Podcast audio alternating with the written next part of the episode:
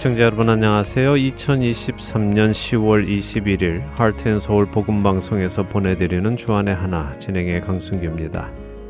지난 한 주도 우리의 믿음을 타협하게 만드는 세상의 유혹을 이겨내고 나를 대신하여 죽었다가 살아나신 예수님을 위해 살아가신 여러분 되셨으리라 믿습니다. 지난 10월 7일 토요일 이스라엘은 안식일이었습니다. 안식일에 지중해 가자 지구에 있던 이슬람 단체인 하마스가 이스라엘을 향해 기습 공격을 시작해서 많은 인명 피해를 냈지요. 5천여 발의 로켓과 미사일 공격을 퍼부으며 시작된 이번 공격으로 인해 수많은 사상자가 나오고 있고 하마스의 이런 공격에 이스라엘 정부도 반격을 시작했습니다. 성경의 땅 그리고 하나님께서 택하신 백성들 이들에게 일어나는 이 일이 하나님을 믿는 우리 그리스도인들에게 남의 이야기만은 아닐 것입니다. 앞으로 일어나는 일을 우리는 잘 주시해야 할 것입니다. 이들을 위해 기도해야 하겠습니다. 또한 그곳에서 사역하고 계시는 많은 사역자들이 계십니다. 특별히 저희 할텐서울 복음방송과 오랜 동역을 해오고 계시는 유병성 목사님과 최근 이스라엘 선교사로 가신 최순남 선교사님이 그곳에서 사역하고 계십니다. 오늘 제가 이 방송을 녹음하는 10월 10일 현재까지는 모두 안전하시다고 연락을 받았습니다. 이분들과 그 가족을 기억하시며 기도를 부탁드립니다. 특별히 오늘은 최수남 선교사님께서 1분 기도를 인도해 주실 것입니다. 함께 성경의 땅 이스라엘 지역을 위해 기도해 주시기 바랍니다. 첫 찬양 들으신 후에 계속해서 말씀 나누겠습니다.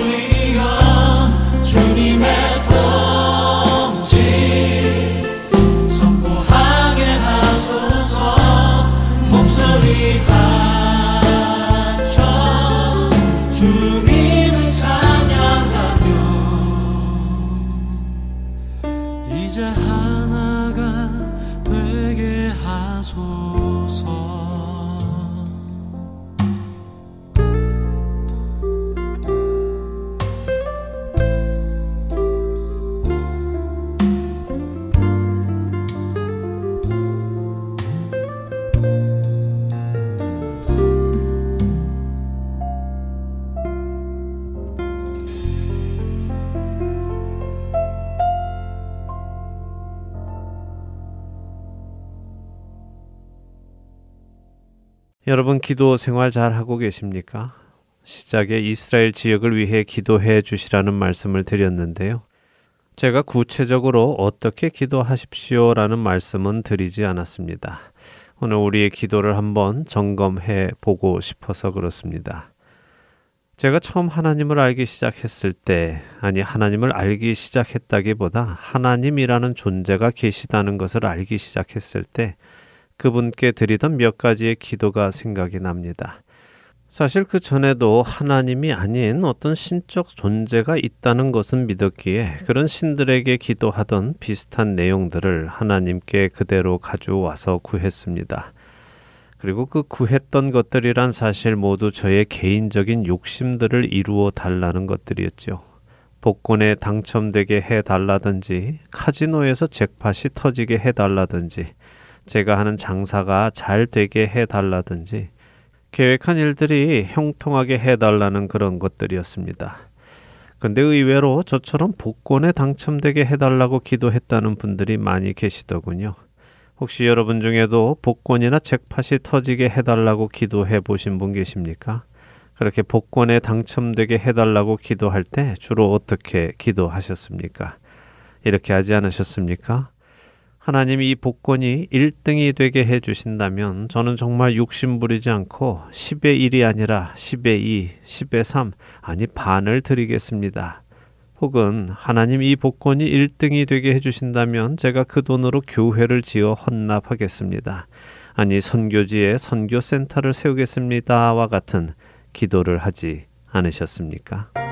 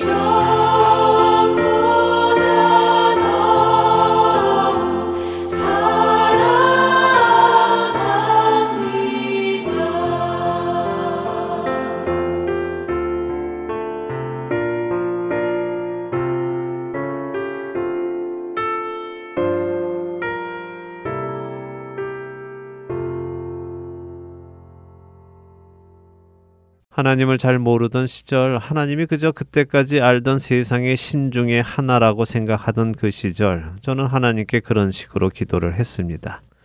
하나님이 이렇게 해주시면 내가 그 중에 상당한 부분을 하나님께 유익이 되게 해드리겠다고 말입니다.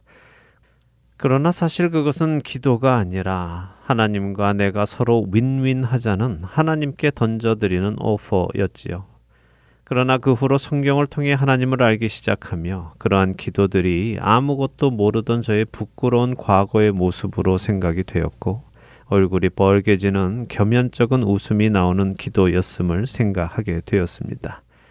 하나님께서 무엇이 부족하셔서 저에게 복권이 당첨되게 해주시고 그 돈을 나누어 쓰시겠습니까?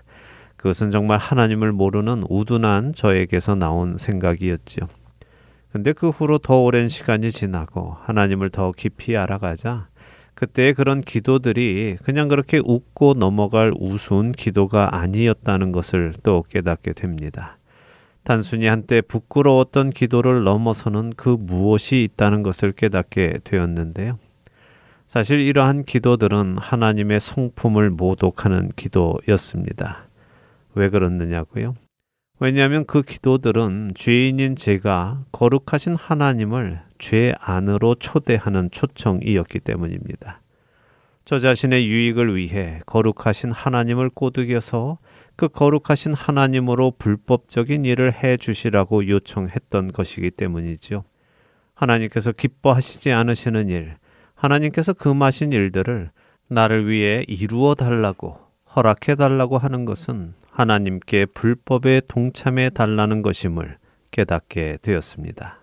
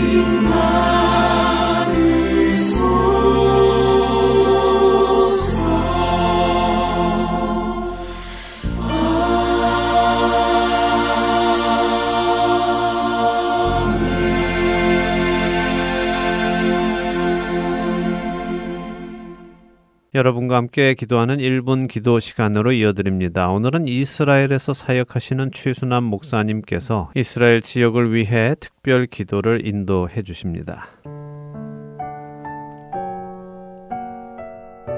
하렌 서울 1분 기도 시간입니다. 저는 이스라엘에서 사역하고 있는 선교사 최순남입니다. 오늘 저희는 이스라엘의 평화를 위해 기도하겠습니다.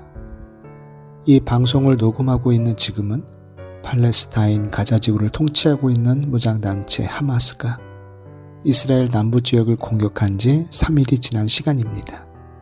불과 3일 만에 이스라엘에서는 900명이 넘게 사망하고 2,500여 명의 부상자가 생겼으며 팔레스타인에서는 700여 명이 사망하고 4천여 명의 부상을 당했다고 밝히고 있습니다.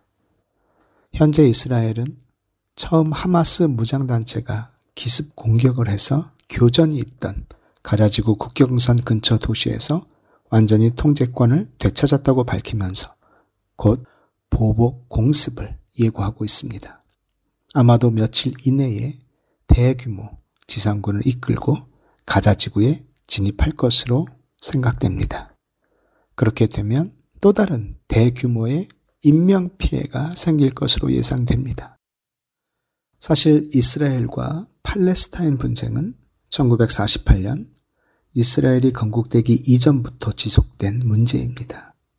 어느 한쪽에 일방적으로 치우치기보다는 조금은 냉정하고 중립적인 입장에서 상황을 파악하는 것이 필요합니다. 하지만 이스라엘이나 팔레스타인 모두 소수의 극단주의자들로 인해 다수의 선량한 민간인들이 큰 피해를 당하고 있는 것 같습니다. 결국 이 전쟁의 가장 큰 피해자는 갑자기 날아든 미사일의 건물이 폭파되고 집이 무너지고 죽음의 공포에 떨며 하루하루 지내야 하는 선량한 민간인들이 될 것입니다.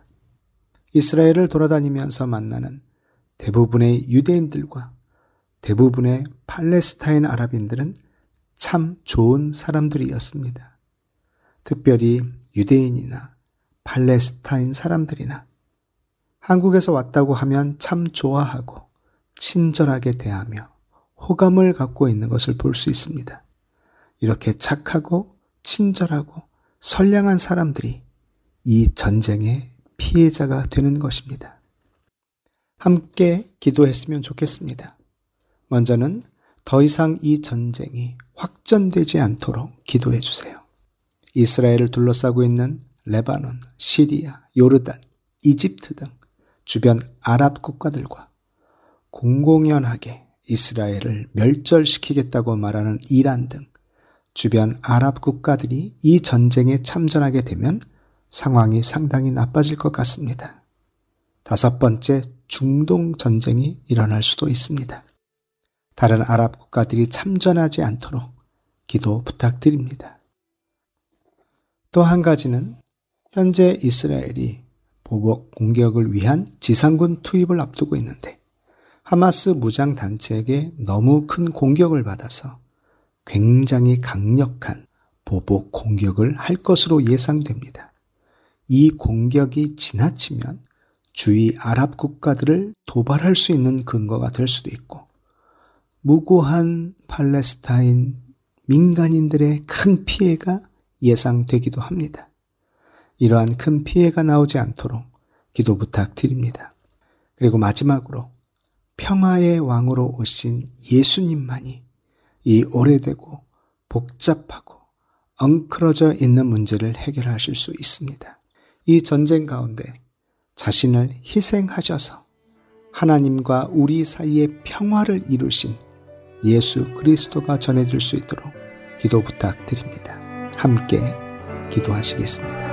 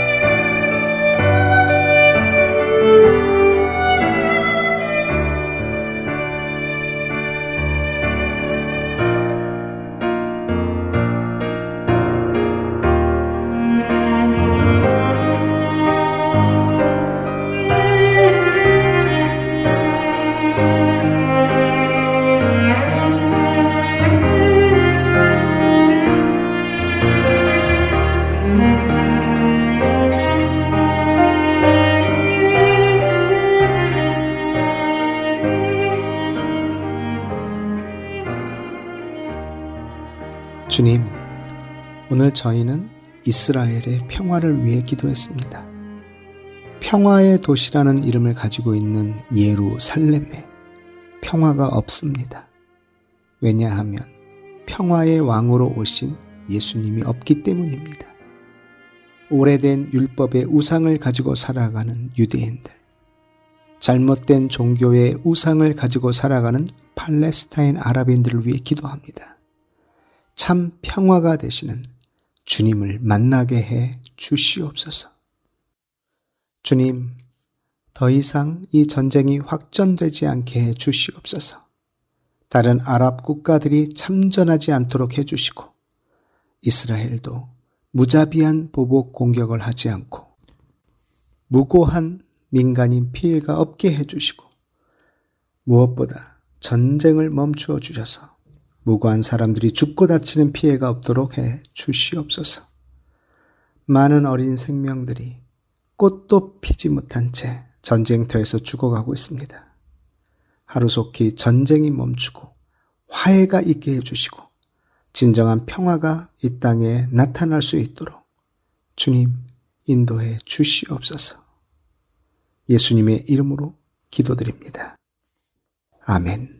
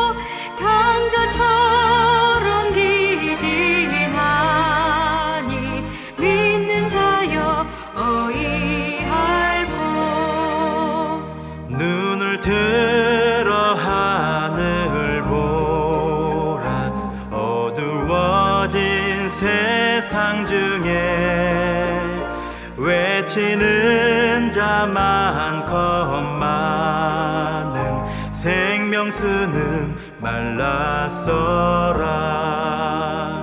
죄를 대속하신 주님 선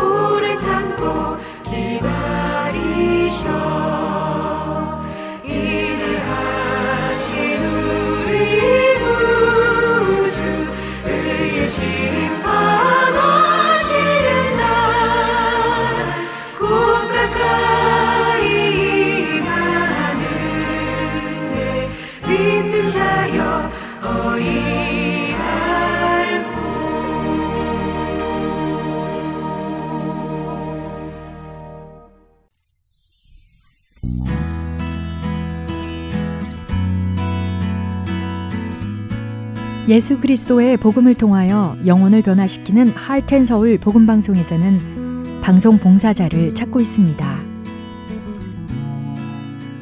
영혼을 살리고 세우는 방송을 만들기 위해 방송 제작 봉사, 아나운싱 봉사, 편집과 번역 봉사 등 방송 제작에 관련된 봉사에 참여하실 분들은 할텐 서울 방송사 전화번호 602-866 8999로 연락 주시기 바랍니다.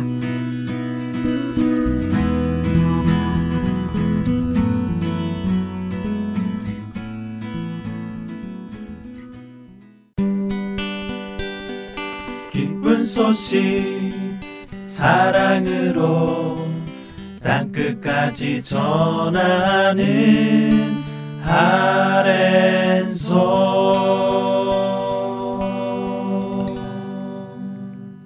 사도들의 행적이 기록된 사도행전을 공부하는 시간입니다. 내 증인이 되리라로 이어드립니다.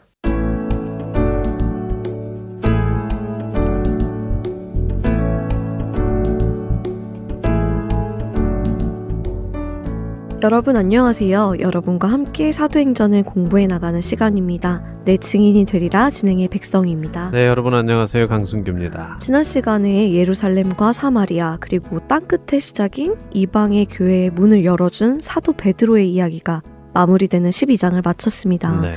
이제 오늘부터는 이방인의 선교로 옮겨지는 13장을 볼 차례입니다. 예, 그렇습니다. 어, 사람의 힘으로 복음이 전해지는 것이 아니라 성령님의 힘으로 사람을 통해 전해지는 네. 것임을 우리가 분명하게 기억하면서 그 복음이 전해지는 과정을 살펴보도록 하겠습니다. 어, 오늘 본문부터 읽고 시작해 볼까요? 네. 13장 1절에서 3절 세 절만 먼저 읽겠습니다. 네, 사도행전 13장 1절부터 읽습니다. 안디옥 교회에 선지자들과 교사들이 있으니 곧 바나바와 니게르라 하는 시므온과 구레네 사람 루기오와 분봉왕 헤롯의 젖동생 마나엔과 및 사울이라. 주를 섬겨 금식할 때에 성령이 이르시되 내가 불러 시키는 일을 위하여 바나바와 사울을 따로 세우라 하시니 이에 금식하며 기도하고 두 사람에게 안수하여 보내니라. 네, 자 유대인의 교회의 중심이 예루살렘 교회였다면요, 네. 이방인의 교회의 중심은 안디옥에 네. 있습니다. 이 안디옥 교회에 선지자들과 교사들이 있다고 하시죠. 네. 선지자는 하나님의 말씀을 받아 전하는 사람을 의미하고요. 교사는 선지자들이 전한 말씀을 성도들이 알아들을 수 있도록 쉽게 가르치는 은사를 음, 받은 자들을 네. 의미합니다. 자, 이런 리더들이 교회에 있습니다. 그리고 그들의 이름이 기록이 되어 있지요. 바나바와 사울의 이름 외에도 여러 명이 있네요. 네, 그렇습니다. 자, 이 리더들이 주를 섬겨서 금식을 하고 있었습니다. 그때 성령님께서 리더들에게 말씀을 하시죠. 네, 내가 불러 시키는 일을 위해 바나바와 사울을 따로 세우라고 하시네요. 네. 무언가 바나바와 사울에게 맡기실 일이 있으신 것이군요. 예, 여기 따로 세우라 하는 말씀은요, 특 별한 목적을 가지고 따로 구별한다 음. 하는 표현입니다. 네. 그리고 그 특별한 목적은 바로 이방인들을 향한 구원의 사역이죠. 네. 이렇게 성령님께서 말씀하시자 리더들은 성령님의 음성에 순종해서 바나바와 사울의 사역을 위해 금식하고 기도한 후에 안수해서 보냅니다. 자, 우리 같으면요, 이렇게 교회의 중추적인 역할을 맡고 있는 바나바와 사울을 다른 데로 보내라 하는 주님의 명령을 받으면 어떤 반응을 보일까요? 글쎄요. 아, 아니 이렇게 중요한 일꾼을 다른 데로 보내라고 하시면 아무래도 주춤할 것 같은데요. 저 같으면 아, 하나님 가지 않으면 안 되나요? 하고 물을 것 같아요. 예, 아마 많은 우리들이 그런 반응을 보일 것입니다. 아, 성령님, 바나바와 사울은 핵심 인물인데 음. 이들은 우리 교회에 좀 남겨서 사역하게 하시고요. 덜 중요한 여기 시몬이나 루기오 이런 사람 보내시면 안 되나요? 라고 할지도 모르죠. 네, 맞아요. 저도 그럴 것 같습니다. 예, 그런데 우리가 그런 생각을 하는 이유는 우리의 믿음이 여전히 온전하지 못하기 때문입니다. 어, 사역을 마치 사람의 능력으로 하는 것으로 생각하기 때문에 음. 능력 있는 사람을 곁에 두려고 하는 것이죠. 네. 사실 생각해 보면요, 이것은 악한 생각입니다. 먼저는 사람을 차별한 것이죠. 더 나은 사람과 조금 못한 사람을 차별한 것입니다. 그리고 더 나은 사람은 내 곁에 두고 음. 조금 못한 사람은 다른 사람에게 보내는 이기적이고 악한 마음이 있는 것입니다. 그리고 더 나아가서는 교회가 예수님의 한 몸이라는 사실을 망각한 생각이고요. 그렇네요. 벌써 내 안에 그런 판단이 있고 그 판단으로 나도 모르게 차별을 하고 있는 것이었네요. 네. 그리고 교회가 예수 그리스도의 한 몸으로 연결된 것을 안다면 오히려 더 많은 곳에 복음이 전달되는 것을 기쁘게 생각해야 하는 것이고요. 맞습니다. 우리 모두가 이런 생각에서 빨리 벗어나서요. 네. 주님과 한 몸을 이루고 성도들과 한 몸을 이루어 가야 할 것입니다. 아, 그리고 하나님의 계획이 언제나 나의 계획, 나의 생각보다 옳다는 것을 꼭 기억하면서 음, 주님의 음성에 순종해야 하겠죠. 네. 자, 이렇게 안디옥 교회가 바나바와 사울을 성령님의 명령을 따라 보냅니다. 어떤 일이 일어날까요? 4절에서 12절 읽겠습니다. 네, 4절부터 읽습니다. 두 사람이 성령의 보내심을 받아 실루기아에 내려가 거기에 배 타고 구브로에 가서 살라미에 이르러 하나님의 말씀을 유대인의 여러 회당에서 전할세 요한을 수행원으로 두었더라.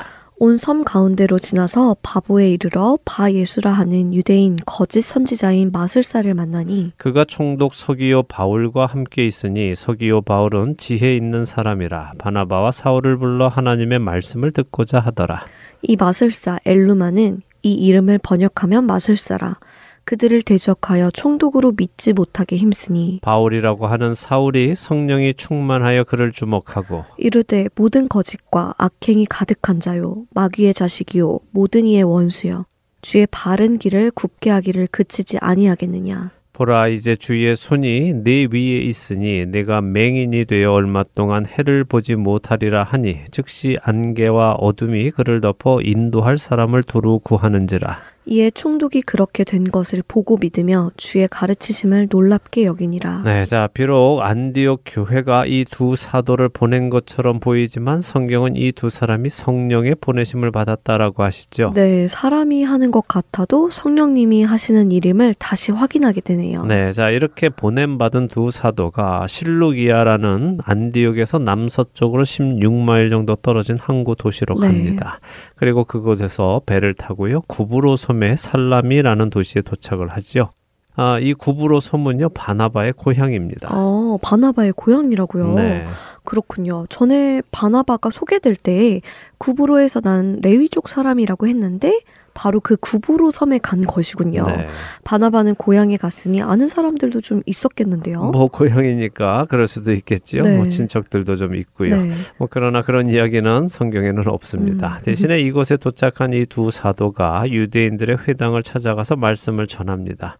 아, 근데 여기 수행원을 두었다라고 하시죠? 네, 요한이라는 수행원을 두었다고 하네요. 이 요한이 누구죠?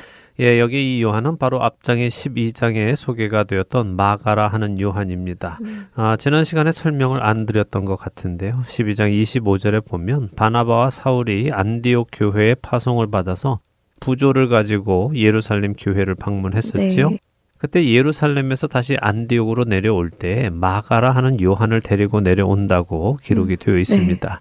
이 마가는 바로 마가 복음을 쓴 마가이고요. 음. 또 교회 전통에 의하면 예수님께서 십자가에 달리시던 날 6월절 만찬을 드신 집의 아들이기도 하죠. 음, 제자들이 약속하신 성령님을 받을 때까지 모여서 기도하던 곳도 이 마가의 집이었죠. 맞습니다. 그렇습니다. 또한 이 마가는 바나바의 조카로 알려져 있습니다. 자, 이 바나바가 자신의 조 카인 마가를 데리고 지금 음. 선교 여행을 네. 떠나는 것입니다. 근데 여기 보니까요, 그 마가, 다시 말해 요한을 수행원으로 두었다라고 하는데요. 네. 수행원이라는 단어는 배 밑바닥에서 노젓는 사람이라는 의미입니다. 어, 배 밑바닥에서 노젓는 사람이요? 네. 아니, 그럼 노예 아닌가요? 예, 물론 우리가 이 시대 배경인 영화들을 보면 네. 배 밑에 노예들의 발에 쇠고랑을 차고 노를 젓는 모습을 네. 보기도 하지요. 아, 그런데 여기에 수행원은 그런 노예를 의미하는 것은 아니고요. 그 사람이 하는 일을 강조하는 말입니다. 음, 노를 젓는 일 말인가요? 네, 노를 젓는 것은 무엇을 의미할까요? 그것은 배가 가고자 하는 곳으로 가도록 힘을 주는 사람을 의미합니다. 아, 그러니까 바나바와 사울이 자신들에게 맡겨진 사역을 감당할 수 있도록 돕는 조력자라는 의미군요. 그렇죠. 자, 그것이 마가라 하는 요한에게 주어진 역할입니다. 자, 이래서 이들이 바보라는 곳에 다다릅니다. 바보요? 예. 이름이 좀 그렇네요. 네, 뭐 한국어로는 어감이 좋지 네. 않죠. 예, 자, 이 바보라는 곳은 구브로 섬의 서쪽 끝에 있는 도시입니다. 음, 아, 우리는 이 지리를 잘 모르니까 그림이 안 그려지는데요. 지금 바나바 일행이요. 안디옥에서 지중해 해변에 위치한 실루기아라는 항구에 와서 배를 타고 서쪽으로 출항을 합니다. 그리고 구브로 섬을 만나서 구브로 섬의 동쪽 끝에 있는 살람이라는 도시에 도착을 하고서는 그 섬을 지금 가로질러서 약 100마일을 지나서 서쪽 끝에 있는 바보라는 곳에까지 왔다 하는 것입니다. 100마일이요. 네.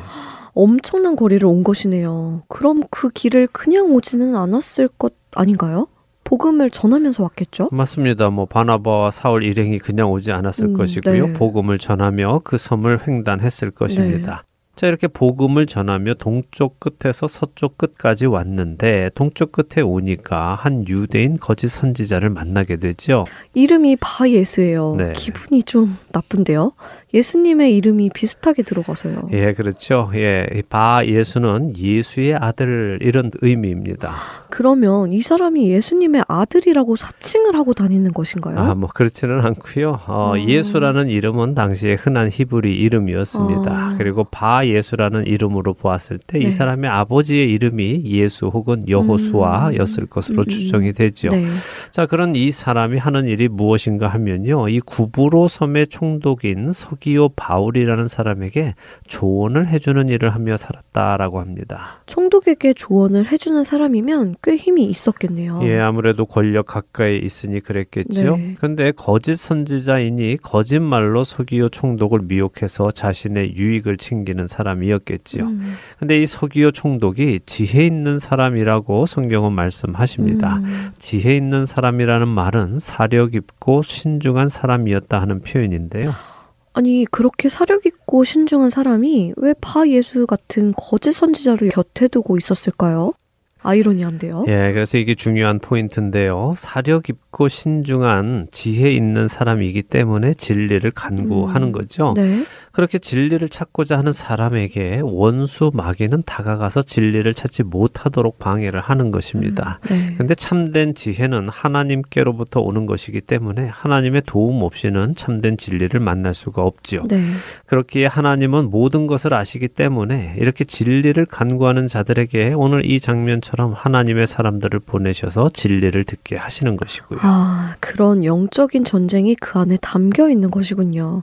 가끔 똑똑한 사람들이 왜 이단에 빠질까라는 생각을 해보는데 마귀가 진리를 알지 못하도록 막는 그런 이유도 없지 않겠네요. 네, 그렇겠죠. 그래서 우리는 늘 진리를 전해야 하는 음, 것입니다. 네. 하나님께서 진리를 찾는 자들에게 우리를 통해 진리를 전달하시고 그 영혼이 깨어나도록 하실 줄 누가 알겠습니까?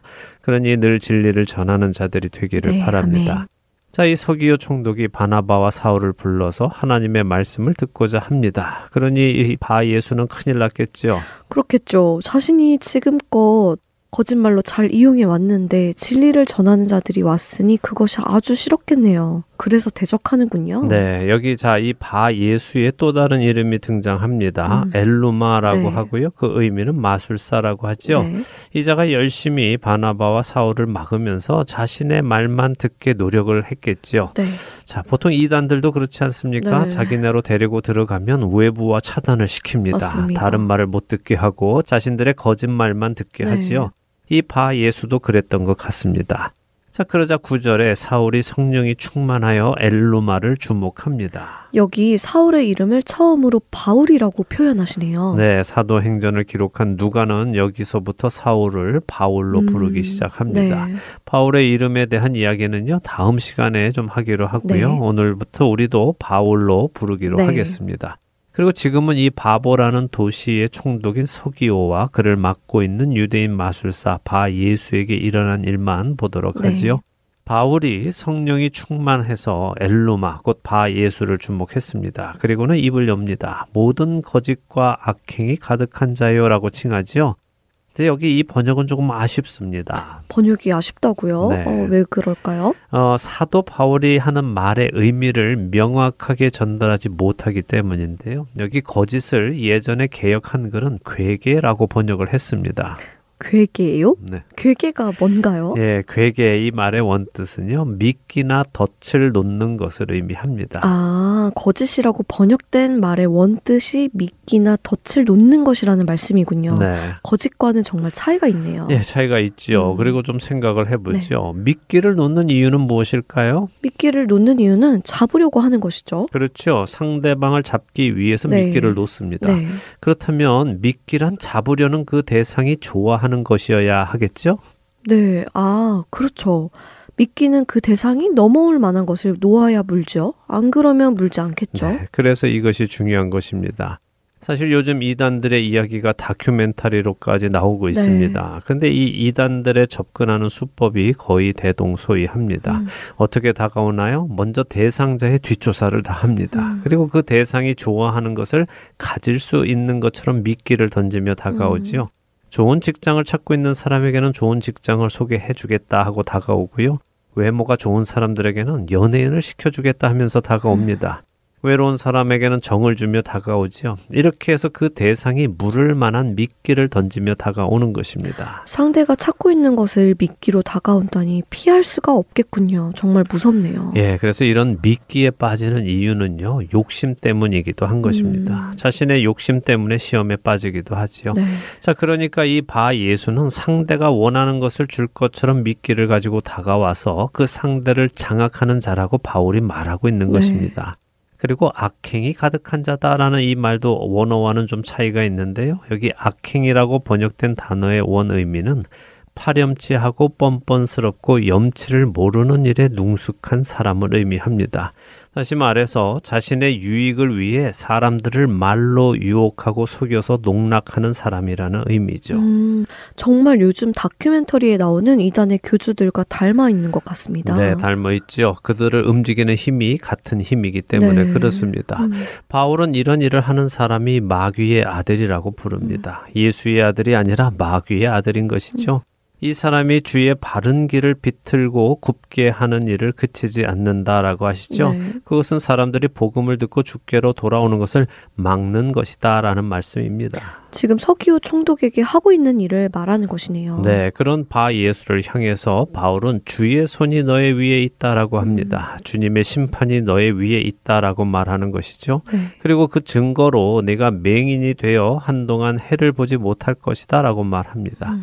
그리고 실제로 즉시 안개와 어둠이 이 바 예수를 덮어서 그가 보지 못하게 되었고 보지 못하니까 스스로 걸을 수도 없는 자가 되었습니다. 바 예수는 물론 보는 사람들 모두가 깜짝 놀랐겠어요. 그랬겠죠. 그런데 주위에서 볼 것은요, 이 바 예수가 해를 보지 못하는 것은 영원한 것은 아니라는 것입니다. 잠시 동안 그렇다는 것이죠. 네. 그것은 이 바 예수로 하여금 자신의 죄를 깨닫고 회개하도록 하나님께서 기회를 주신다는 말씀이기도 합니다. 음. 성경은 이 바 예수의 이후의 이야기는 없습니다만 그가 회개했기를 바랍니다. 네. 어쨌든 이 사건으로 인해 서기오 총독은 바나바와 바울이 전한 복음에 대한 믿음 이 생겨서 성도가 되었습니다. 그리고 주님의 가르침을 놀랍게 여겼다라고 하지요. 서기오 총독의 이야기도 이후로는 없습니다. 그도 그리스도인이 되어 하나님 앞에 부끄러움 없는 자로 살아갔기를 바랍니다. 예, 우리가 천국에 가면 만날 수 있겠죠. 네. 예, 자 이렇게 해서 바나바의 고향인 구브로 섬에서 바나바와 바울이 사역을 했고 그 사역을 통해서 로마의 총독이 하나님의 자녀가 되는 놀라운 구원의 역사가 일어났습니다. 아, 그런데 지금껏 주도적으로 일을 해오던 바나바보다 바울의 역할이 커지기 시작한 것을 네. 우리가 또 볼 수 있습니다. 바울의 언행에 성령님의 임재하심과 능력이 나타나기 시작했고요. 이를 통해서 이방인의 믿음이 생기기 시작하는 것을 봅니다. 네. 자, 오늘은 여기에서 마치고요. 다음 시간에는 바울의 이름에 얽힌 몇 가지 해설을 설명해 드리고 구부로 섬을 떠나서 다시 육지로 들어가는 바울 일행의 사역을 보도록 하겠습니다. 어, 바울의 이름에 얽힌 해설이 여러 가지가 있나 보군요. 네. 오늘 안 하시고 다음 시간에 하신다는 것을 보니까요. 궁금해지는데요. 다음 시간에 기대해 봅니다. 오늘 사도행전 13장, 드디어 사울이 바울로 호칭이 변하기 시작합니다. 이제 좀 친근하게 다가오는 것 같습니다. 한 주간도 주 안에서 진리를 전하시는 저와 여러분 되시기를 바라며 오늘 내 증인이 되리라 여기에서 마치겠습니다. 네, 저희는 다음 주에 다시 찾아뵙겠습니다. 안녕히 계십시오. 안녕히 계세요.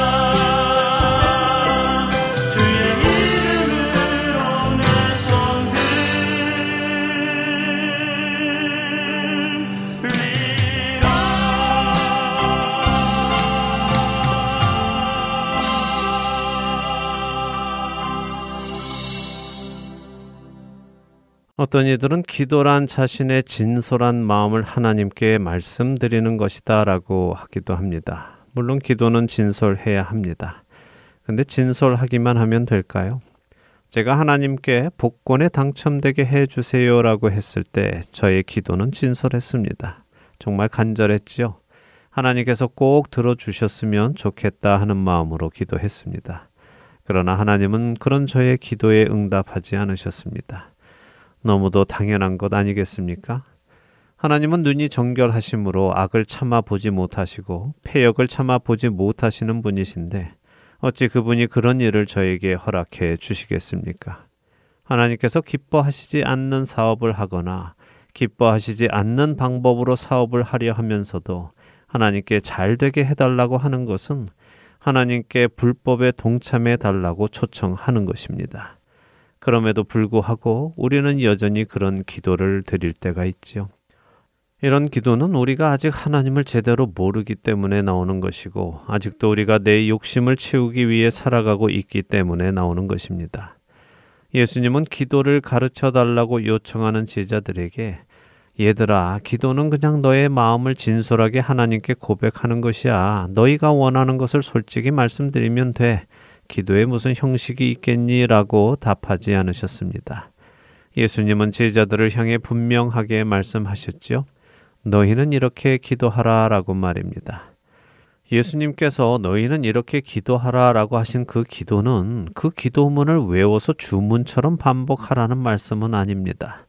예수님께서 가르쳐 주신 기도를 잘 살펴보시기 바랍니다. 무엇을 구하라고 하시나요? 나의 욕심이 이루어지기를 구하라고 하시던가요? 내 원함이 이루어지도록 하나님께 불법적인 일을 행해달라고 기도하시던가요? 그렇지 않습니다. 예수님은 기도 시작을 하늘에 계시는 하나님의 이름이 거룩히 여김을 받으시기를 간구하십니다. 이 말씀은 기도를 하는 우리가 하나님의 그 거룩하신 성품을 기억하며 기도를 시작해야 한다는 것입니다. 예수님의 이 가르침을 아는 사람이라면 감히 하나님께 복권에 당첨되게 해달라거나 하나님 보시기에 거룩하지 않은 것들을 파는 내 비즈니스가 잘 되게 해달라거나 사람들에게 유익함보다 해가 되는 사업을 하는 것을 형통하게 해달라고 기도할 수 없을 것입니다. 또한 예수님은 그분의 나라가 우리 안에 임하기를 기도하라고 하셨고 뜻이 하늘에서 이룬 것 같이 땅에서도 이루어지기를 기도하라고 하셨지요. 내 뜻이 아니라 하나님의 뜻이 이루어지기를 기도해야 하는 것입니다. 오늘 우리는 무엇을 기도하며 살아갑니까? 어떤 것을 이루어 달라고 기도하시는지요? 우리의 그 기도의 제목들이 하나님의 거룩하심을 생각하는 것에서 나온 제목들입니까? 나의 뜻을 내려놓고 그분의 뜻이 이루어지기를 원하는 기도입니까? 거룩하신 하나님께서 들으시기에 합당한 기도입니까? 하나님을 내 뜻을 이루는 도구로 사용하지 마시기 바랍니다. 하나님은 결코 그렇게 쓰임 받으실 분도 아니지만 애초에 그런 시도 자체를 마시기 바랍니다. 하나님은 만홀히 여김을 받으실 분이 아니시기 때문입니다.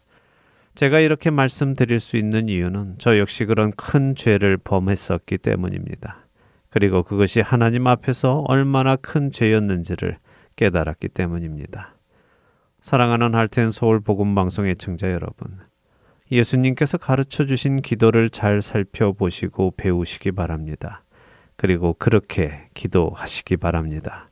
그렇지 않으면 우리는 하나님을 모독할 수 있기 때문입니다. 그러므로 너희는 이렇게 기도하라. 하늘에 계신 우리 아버지여, 이름이 거룩히 여김을 받으시오며, 나라가 임하시오며, 뜻이 하늘에서 이루어진 것 같이 땅에서도 이루어지이다. 오늘 우리에게 일용할 양식을 주시옵고, 우리가 우리에게 죄 지은 자를 사하여 준 것 같이 우리 죄를 사하여 주시옵고 우리를 시험에 들게 하지 마시옵고 다만 악에서 구하시옵소서. 마태복음 6장 9절에서 13절의 말씀입니다. 한 주간도 거룩하신 하나님을 기억하며 그분의 뜻이 이 땅에 이루어지기를 간절히 소망하며 살아가시는 저와 애청자 여러분이 되시기 소망하며 오늘 주안의 하나 여기에서 마치도록 하겠습니다. 함께 해주신 여러분들께 감사드리고요. 저는 다음 주 이 시간 다시 찾아뵙겠습니다. 지금까지 구성과 진행의 강순기였습니다. 애청자 여러분 안녕히 계십시오.